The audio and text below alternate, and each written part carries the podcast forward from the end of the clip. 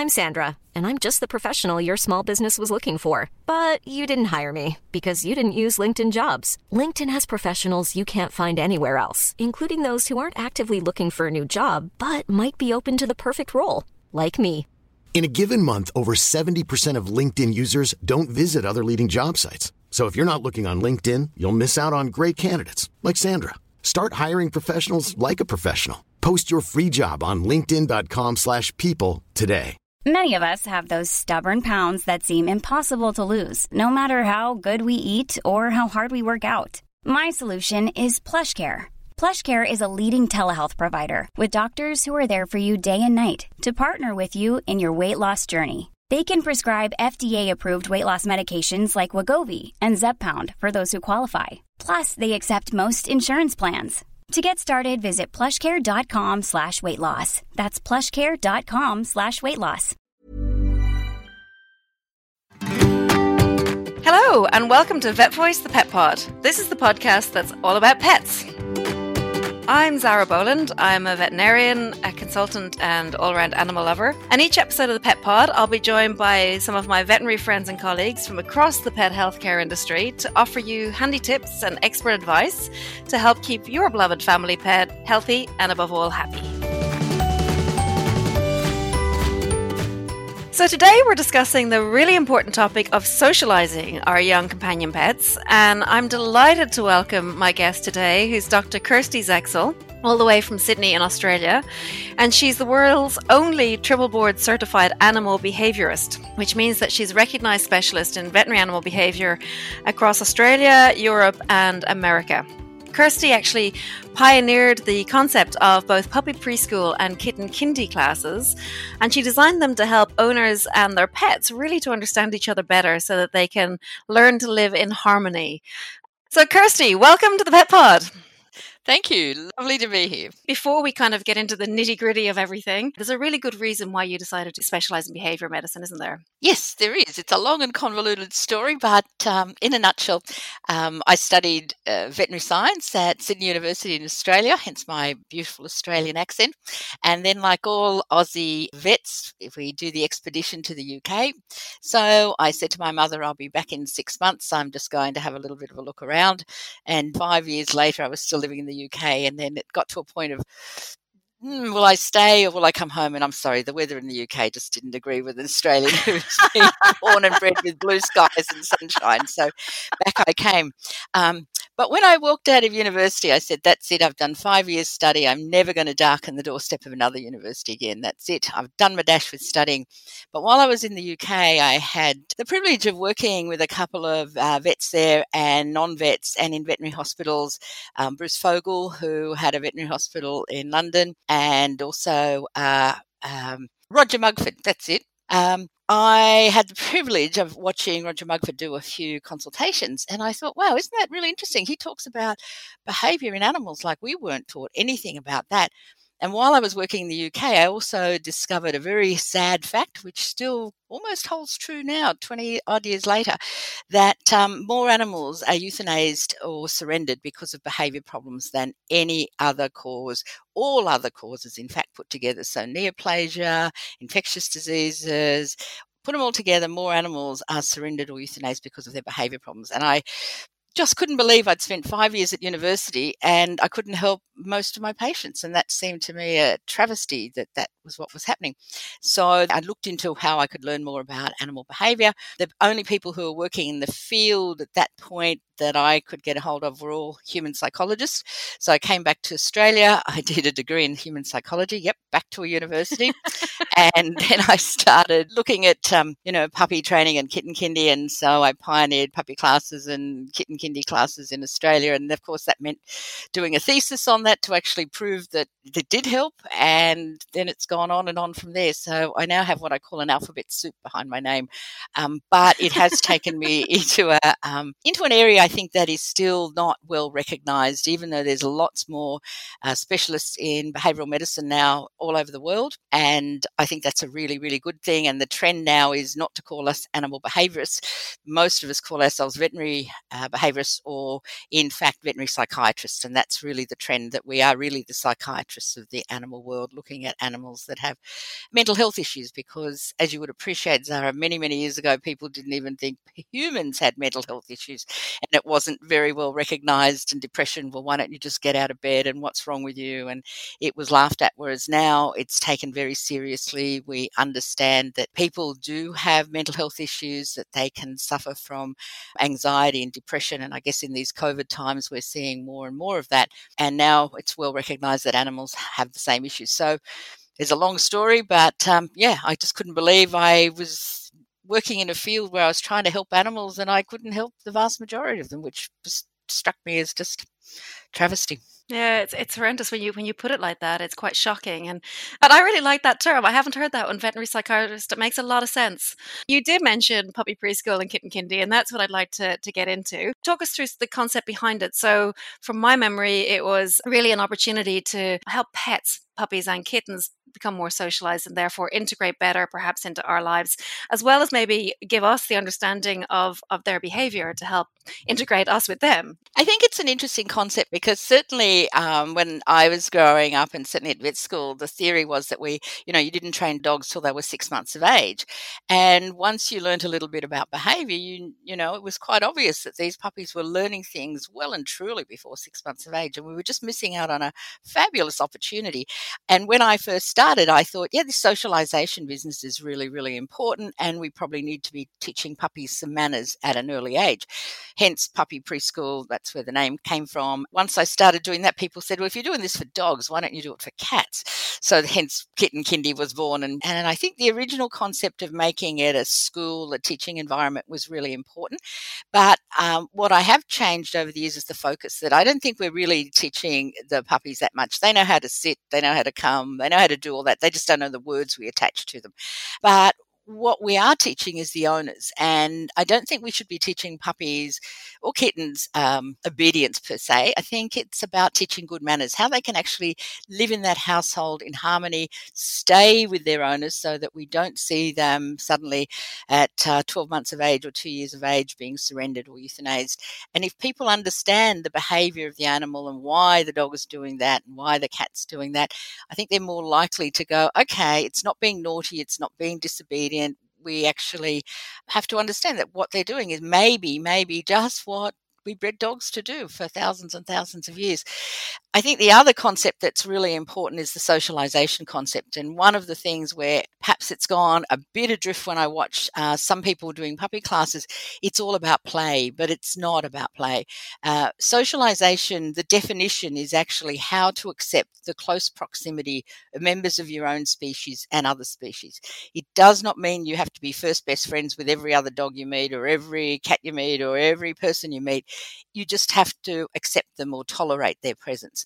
And I think the concept of wanting all these animals to play is really not valid because um, play is complex. The way animals play is very different from humans. It's very beautiful to watch. It's really, really nice to see.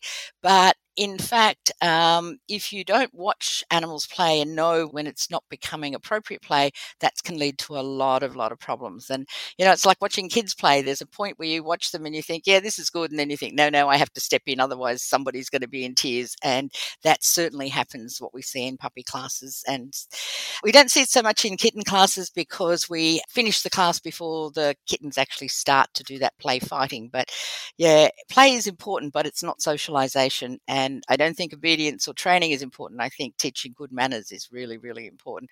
And the manners have to be what's acceptable because, you know, how your dog belongs in your household and behaves. I may not want to live with a dog that, that has those manners, but you do. And you may not want to live with my dog with her manners, um, but I do. So I think there's that very individual acceptance of what the animal uh, can and can't do, knowing its uh, normal or natural behavior, uh, as well as what our expectations are. Yeah, no, that's a really good point.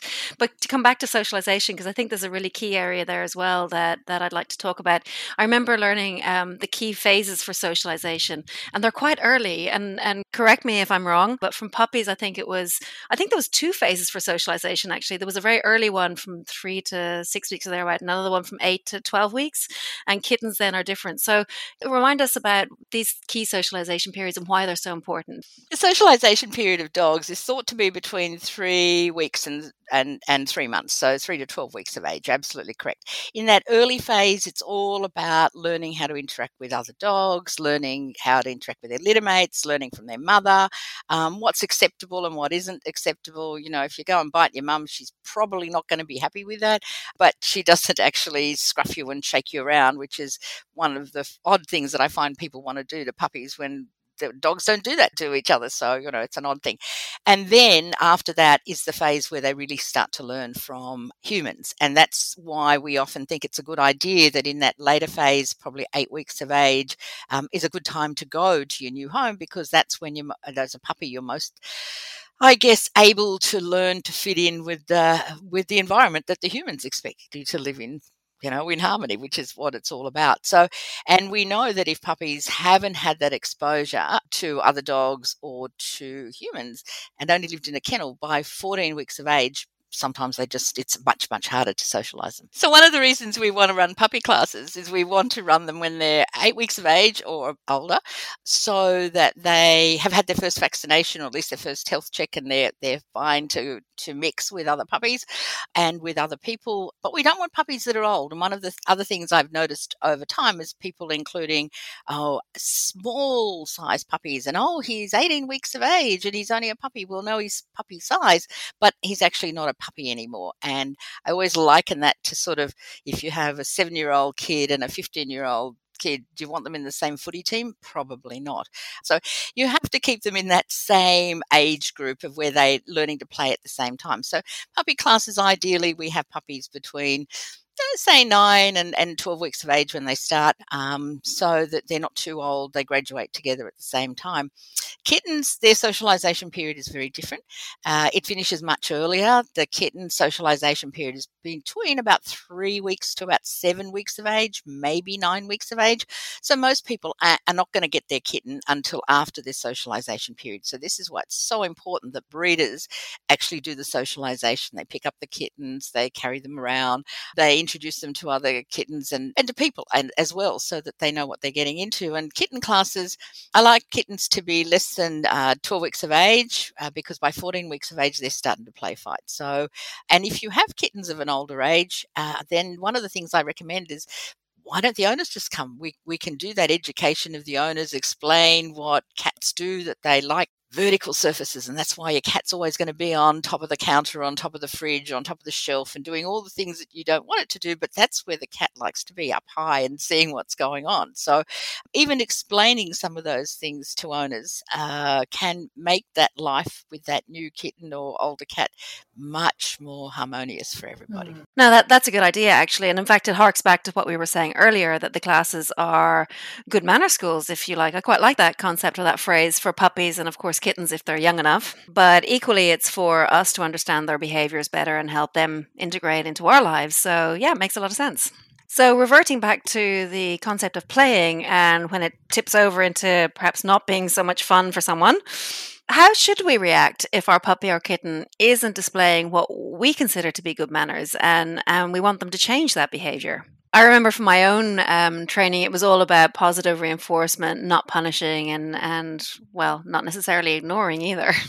Well, nothing's much changed in that department. It's absolutely always positive reinforcement. Remember the puppy or kitten, if they're doing something that you don't want, maybe you haven't taught them what you do want. And you know, it doesn't help for them to get into trouble or for you and I to get into trouble if we don't know what the right thing is. So it's always better, I think, to reinforce or reward the behavior you want. I don't think we should be ignoring those behaviors. That's what uh, people often say just ignore them, it'll go away. Well, mostly when animals do a behavior like that, they're actually seeking information. And if we do not give them the information of what you would like them to do now, then that's actually quite detrimental um, because living in a void it doesn't help us go forward. So nothing's changed about no punishment.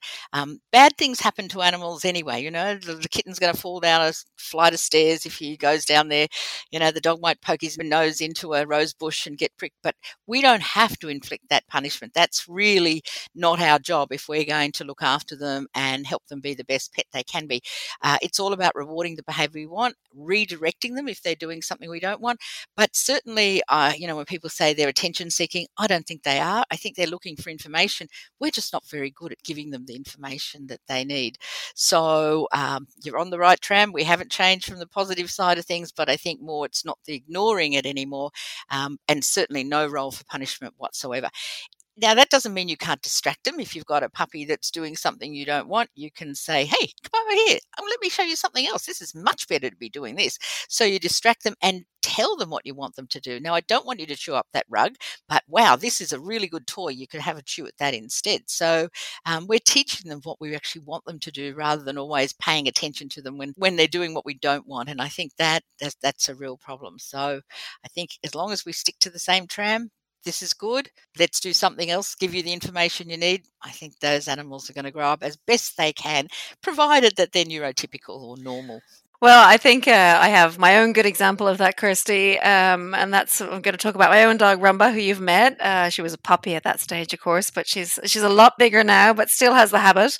Um, when she was a puppy, uh, she used to do a lot of mouthing, as all puppies do, and I didn't particularly want her chewing holes in my arms or or ripping my shoes apart. So I used to take a, the nearest soft toy and and replace my my arm or the shoe with that um, as a distraction technique, and and it's got to the point now where it's actually actually getting quite embarrassing because um, anytime anybody comes to the door, or we have guests or visitors, or even someone checking the gas meter, um, she'll dive to the toy box, pick up any toy that comes to hand, and literally come running to the front door to greet that person with the with the soft toy hanging out of her mouth. So it's not the best guard dog look, but um, but it's certainly an effective distraction technique that survived well into adulthood. Oh, I think her size would be the guard dog. Look, she doesn't have to do anything else but just be there. But yeah, look, I think that's really important because she needed to know what to do. And if you had shouted at her, she wouldn't be any the wiser. And now she's going, Oh, I know. If I get really excited, I need to put something in my mouth. Well, let me go find something I can put in my mouth. It's a perfectly reasonable thing, you know. You and I sometimes we open the fridge door and look in there and put something in our mouths. You know? Indeed, we do. All too often in the last few months during COVID, in fact. anyway, so back to puppies and kittens and, and, and training them or teaching them good manners. So when it comes to family and you've got um, children in the house, particularly young children, I know it's really important to have everybody, um, I guess, singing from the same hymn sheet when it comes to, to giving directions and, and training those good manners for our puppies and kittens, but I suppose particularly for our puppies. So do you have any advice for, for how to go about that? Um, and also, let's touch on it while we're talking about children, you know, not leaving children unsupervised or alone with their pets kids are very good at modeling um, and watching what their parents do. And if they see their parents doing a behavior, um, and this is why I really don't like things like punishment, because the parents smack the dog, then of course, then they might smack the dog. And that is not going to augur well if, if, the child does that. So I think um, if you can model your behavior in the way that you'd like to behave, kids certainly need supervision. Generally, as a rule of thumb, most veterinary behaviorists and pediatricians certainly in Australia, would recommend that no child under eight is ever left unsupervised with any dog. It doesn't matter how good the child is, how good the dog is. And supervision means that you have to be able to reach both with one arm, arm's length. So it's not being in the same room with them. It's just okay, there's a dog here. I have to be able to reach the dog, and somebody else has to be able to reach the child because that's when accidents happen. It's only a split second and things can go wrong. You know, dogs and kids go on really, really well together, but sometimes we can be lulled into a false sense of security. And really, I think where it comes uh, important to think about it is your dog might have been fabulous with your child, but now your dog's got an earache and your child touches that ear well, what's the dog going to do? React. And if you're not there and you don't know that dog has a sore ear or a sore back, um, there's potential for disaster. And dogs often growl. Kids don't recognize a growl as please, I just need my space here. Uh, some children have actually interpreted when the dog shows its teeth as a smile because when we smile, it's a friendly gesture, but the dog showing its teeth that isn't a friendly gesture. And one of the things I really like to teach in puppy classes is that, you know, growling is is okay. It's a really good thing for dogs to do. It's not something we should knock out of them because people in the old days used to go, "Oh, the dog should never growl." Well, the growl is the dog's early warning sign. It's the one that's saying, "Hey, I'm a bit worried. I'm a bit scared." Um, you know, it's really a dog's cry for help. Like, you know, please don't come any closer to me and please don't hurt me. And if their dog can't growl, that's when we're going to have issues. So understanding that very simple body language can be really, really helpful. And I think with parents, supervision, supervision, supervision is the key. Um, make sure the dog has something good to do it's really hard with the dog is jumping around as a puppy and nipping kids scream well that's just exciting so best time to supervise keep them separated at those times when everybody's calmer kids, certainly over four years of age, I found some of the best trainers in the world for teaching puppies to sit and calm and stay of four year olds and above because they really like doing that. And the puppies really respond to it, and you get a really nice relationship between them. That's a great idea. If you thought the only way to get a more defined jawline with natural looking results was through surgery, think again. Juvederm Volux XC is a non surgical injectable gel filler that improves moderate to severe loss of jawline definition and can help you achieve natural looking results with little downtime. Even better, this improved definition lasts up to one year with optimal treatment. No maintenance required. Improve jawline definition for a smooth, sculpted look with Juvederm Volux XC. For important safety information and to find a licensed specialist, visit juvederm.com. That's J U V E D E R M.com. Not for people with severe allergic reactions, allergies to lidocaine, or the proteins used in Juvederm. Common side effects include injection site redness, swelling, pain, tenderness, firmness, lumps, bumps, bruising, discoloration, or itching. There's a risk of unintentional injection into a blood vessel, which can cause vision abnormalities, blindness, stroke, temporary scabs, or scarring. Talk to a licensed specialist specialist to find out if it's right for you. There's never been a faster or easier way to start your weight loss journey than with PlushCare. PlushCare accepts most insurance plans and gives you online access to board-certified physicians who can prescribe FDA-approved weight loss medications like Wegovy and Zepbound for those who qualify. Take charge of your health and speak with a board-certified physician about a weight loss plan that's right for you. Get started today at plushcare.com slash weight loss. That's plushcare.com slash weight loss plushcare.com slash weight loss. Mom deserves the best, and there's no better place to shop for Mother's Day than Whole Foods Market. They're your destination for unbeatable savings, from premium gifts to show-stopping flowers and irresistible desserts. Start by saving 33% with Prime on all body care and candles. Then get a 15-stem bunch of tulips for just $9.99 each with Prime. Round out Mom's menu with festive rosé, irresistible berry chantilly cake, and more special treats. Come celebrate Mother's Day at Whole Foods Market. There are other signs that can also be misinterpreted when it comes to body language, though, aren't there, Kersti? Such as wagging tails. Yeah, absolutely. I think people often think the dog wagging its tail is a friendly dog. A wagging tail just means I'm willing to interact doesn't necessarily tell you it's going to be a friendly interaction or not. So, uh, a lot of people get bitten by a dog wagging its tail, but it's the speed of the wag, the height of the wag. Somebody's actually done a study looking at which way the wag goes. Um, you can't really do that without very, very good scientific equipment to measure whether the dog wags to the left or the right. But I think the thing is that, you know, just because the dog's wagging its tail doesn't mean it's necessarily friendly. I think it's always better uh, to let the dog approach you rather than you go up to the dog dog. Think that gives the dog that choice of, well, I'm not sure about you. Maybe I'll keep my distance.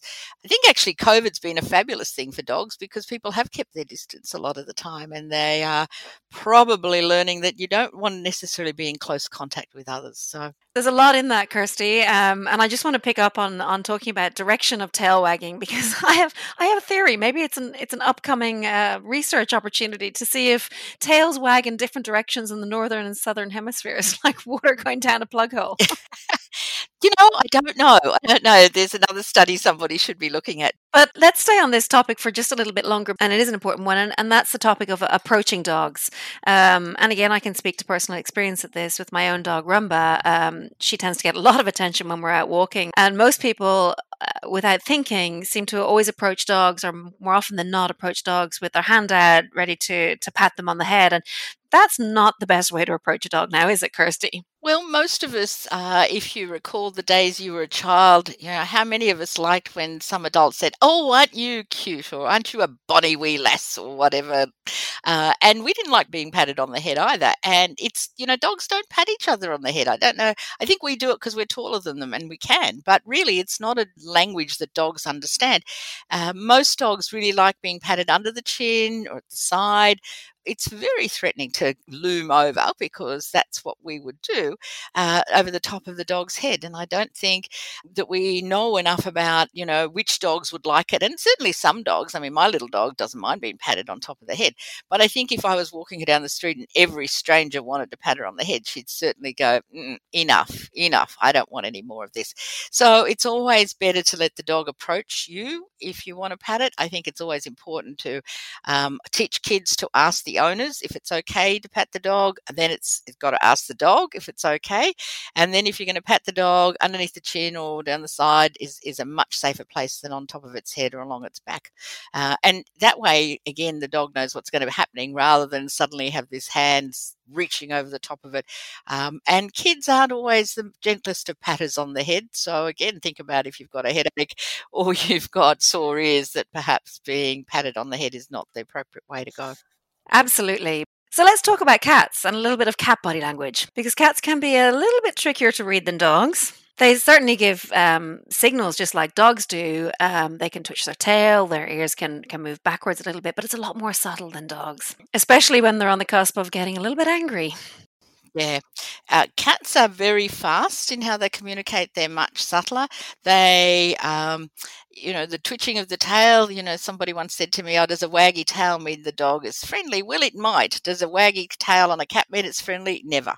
So if you see a cat twitching its tail, that's not the cat to go and approach. If its ears go back, if its pupils get really wide, you certainly do not want to go near that cat. Uh, again, I always let animals approach me if they want to. If they don't want to approach me, that's fine. Um, but um, cats, I think, because they're so subtle, like blocking behaviors, they will sit in the doorway and they don't want you or anybody else to go past. And if you go past, well, don't be surprised if suddenly a paw lashes out and, and scratches you. But the cat's actually telling you in cat language, you don't need to be coming past me at the moment.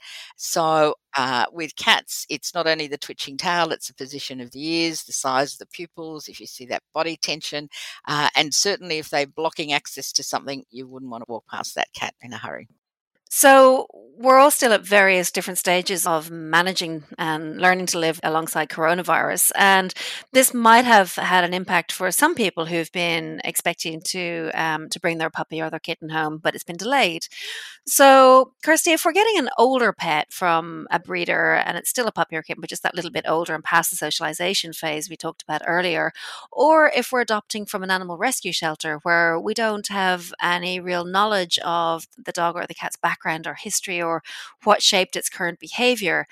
Does this actually have an impact on how we approach teaching our, our new pet good manners if they're a little bit older? You know, I, the, the, the same applies regardless of age. We always want to teach them what we want reward that behavior. If they're doing something that we may not be that happy with, then we want to um, distract them from it and still keep rewarding. I don't believe in punishing even older animals. And older animals, I guess, one of the things that's important to recognize is we don't really know enough about what happened to them before. Um, we don't even really know that much about puppy behavior either, in the sense that even if you go to a reputable breeder, because behavior is much more complex than just its genetics, and because um, it you know had a Labrador for a mum and a Labrador for a dad, it's going to be a friendly Labrador. We know with behavior, it's genetics, learning, and environment; those three things interact. But now we also know that it's not only um, genetics like the Mendelian genetics that we were taught at school, but it's epigenetics. So the way the bitch was treated during pregnancy uh, can have an effect on the behavior of the puppies. Even the way the grandmother was thought to be treated during pregnancy can have an effect. So it's not just what you see is what you get. It may go back generations. So if the the mother was stressed during pregnancy, we're going to have problems. If you've got a male puppy between two female puppies in the womb, that uh, there's other influences there that may also have an effect. So it is much more complex than just I'll go to this really good breeder and um, I've seen the mother or father, I've seen the other litters. You still don't know what's happened well and truly. And that becomes even truer when you've got an animal that's been perhaps in a rescue, maybe three or four homes, who knows what's happened to it, because we really have no idea at all. And sometimes it's okay to go, okay, well, we don't know, but does it really matter? And what we need to work on is teaching them what kind of manners we'd like them both of my dogs that I have had have been rescue dogs. I didn't know anything about them. One was a purebred and I did have the pedigrees, but the other one, you know, my husband brought home when I said, no, I don't need another nut roll in the house, but he brought her home. Um, and she's a lovely, lovely, delightful little dog, but I have no idea. I had her DNA tested because I just couldn't work out what breed she was, and she's um, half whippet and half boxer. Um, comes from a pedigree line in the UK. How do you believe that? But there you go. Uh, but it's interesting because her behavior is neither of what one of those breeds would be. And really, that's not the issue. It's I've taught her the manners that I want for her. Uh, interestingly enough, Zara may remember that I do speak two languages, and she was terrified when when she came out of the rescue, and she would just run away if we spoke to her in English. And so I started speaking to her in Estonian, and she started to learn everything. And it's not the language; I think it just sounds different. So that if she'd had bad experiences, somebody uh, speaking loudly in English was a frightening thing as far as she's concerned. So uh, my husband's had to learn a few words of Estonian, but she's bilingual now, you know, and sometimes I throw in German words as well, and sometimes French words. It's not the words; it's it's the tone of voice that does it, you know. It's not the words, and you know, if you know how to be kind to them, you know how to reward them. Um, you can lure them, and you reward them for doing the right thing. You know, that's and it's really the same principle, regardless of age. It's always about rewarding the nice behaviours that you want, the appropriate behaviours that you want, and if they seek direction, give them direction. I think think that's probably the biggest thing that people forget that they don't hop out of their womb knowing exactly what we want from them. We have to teach them the way that we want to live with them. And one of the things that I've been a strong advocate about, if you remember from way back when, I really hate that terminology responsible pet ownership because I think it should be socially responsible pet ownership.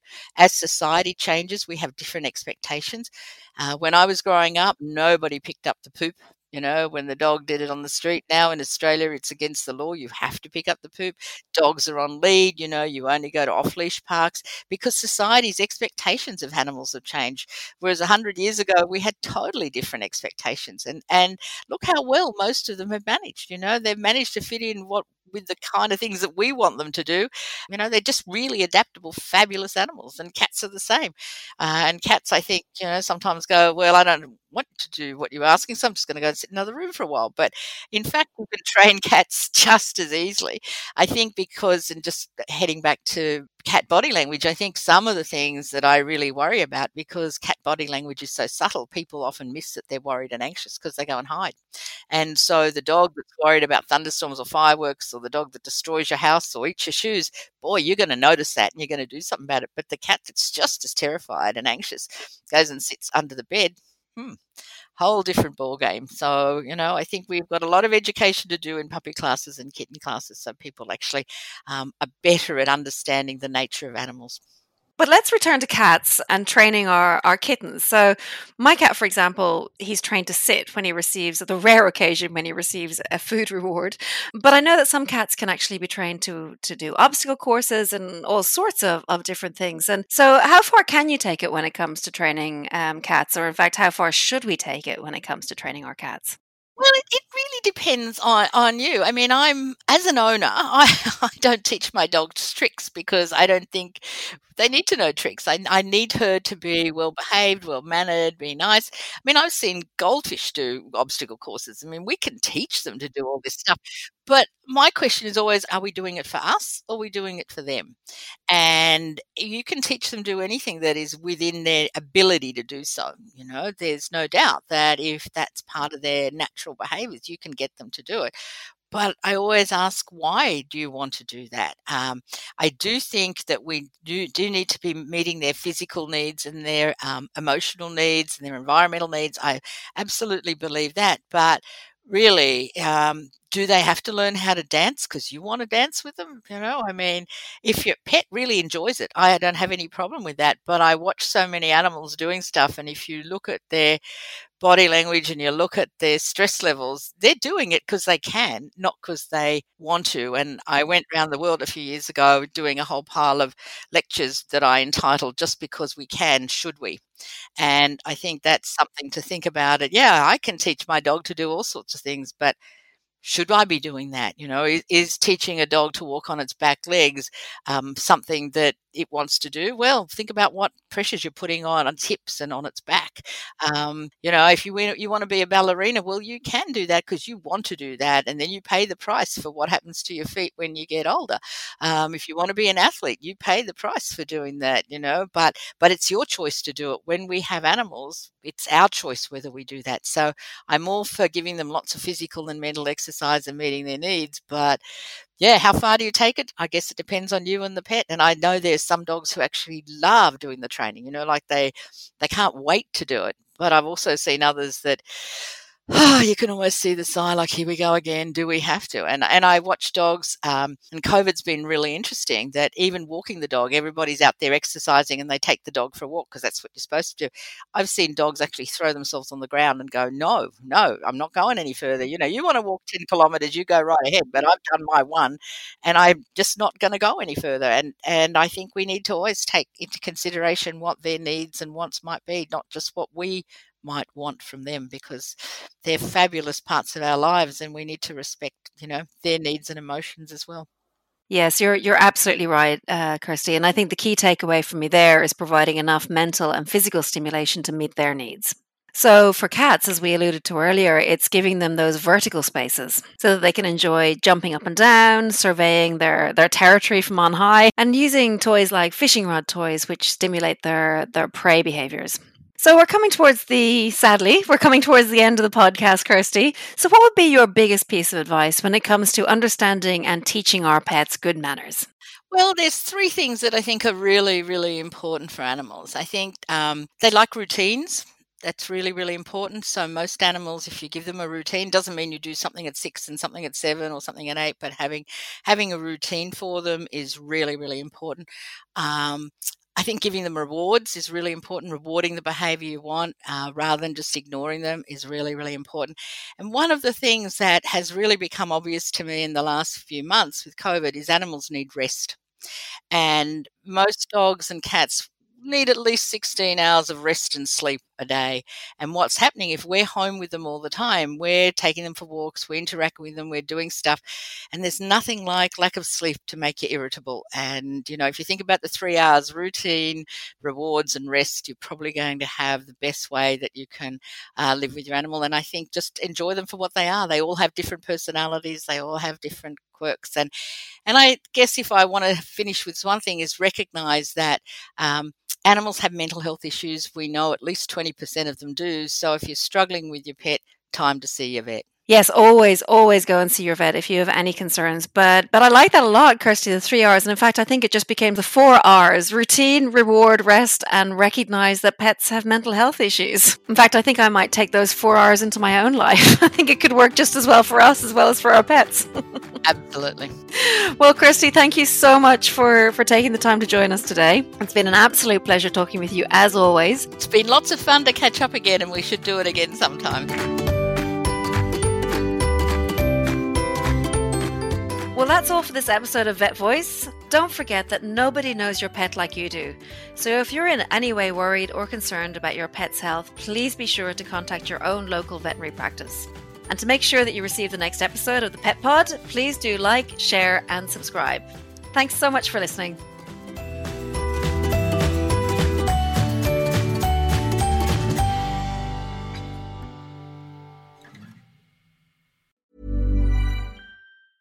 Mom deserves the best, and there's no better place to shop for Mother's Day than Whole Foods Market. They're your destination for unbeatable savings, from premium gifts to show-stopping flowers and irresistible desserts. Start by saving 33% with Prime on all body care and candles. Then get a 15-stem bunch of tulips for just $9.99 each with Prime. Round out Mom's menu with festive rosé, irresistible berry chantilly cake, and more special treats. Come celebrate Mother's Day at Whole Foods Market. Imagine the softest sheets you've ever felt. Now imagine them getting even softer over time. That's what you'll feel with Boll and Branch's organic cotton sheets. In a recent customer survey, 96% replied that Boll and Branch sheets get softer with every wash. Start getting your best night's sleep in these sheets that get softer and softer for years to come. Try their sheets with a 30-night guarantee. Plus, get 15% off your first order at bollandbranch.com. Code BUTTERY. Exclusions apply. See site for details.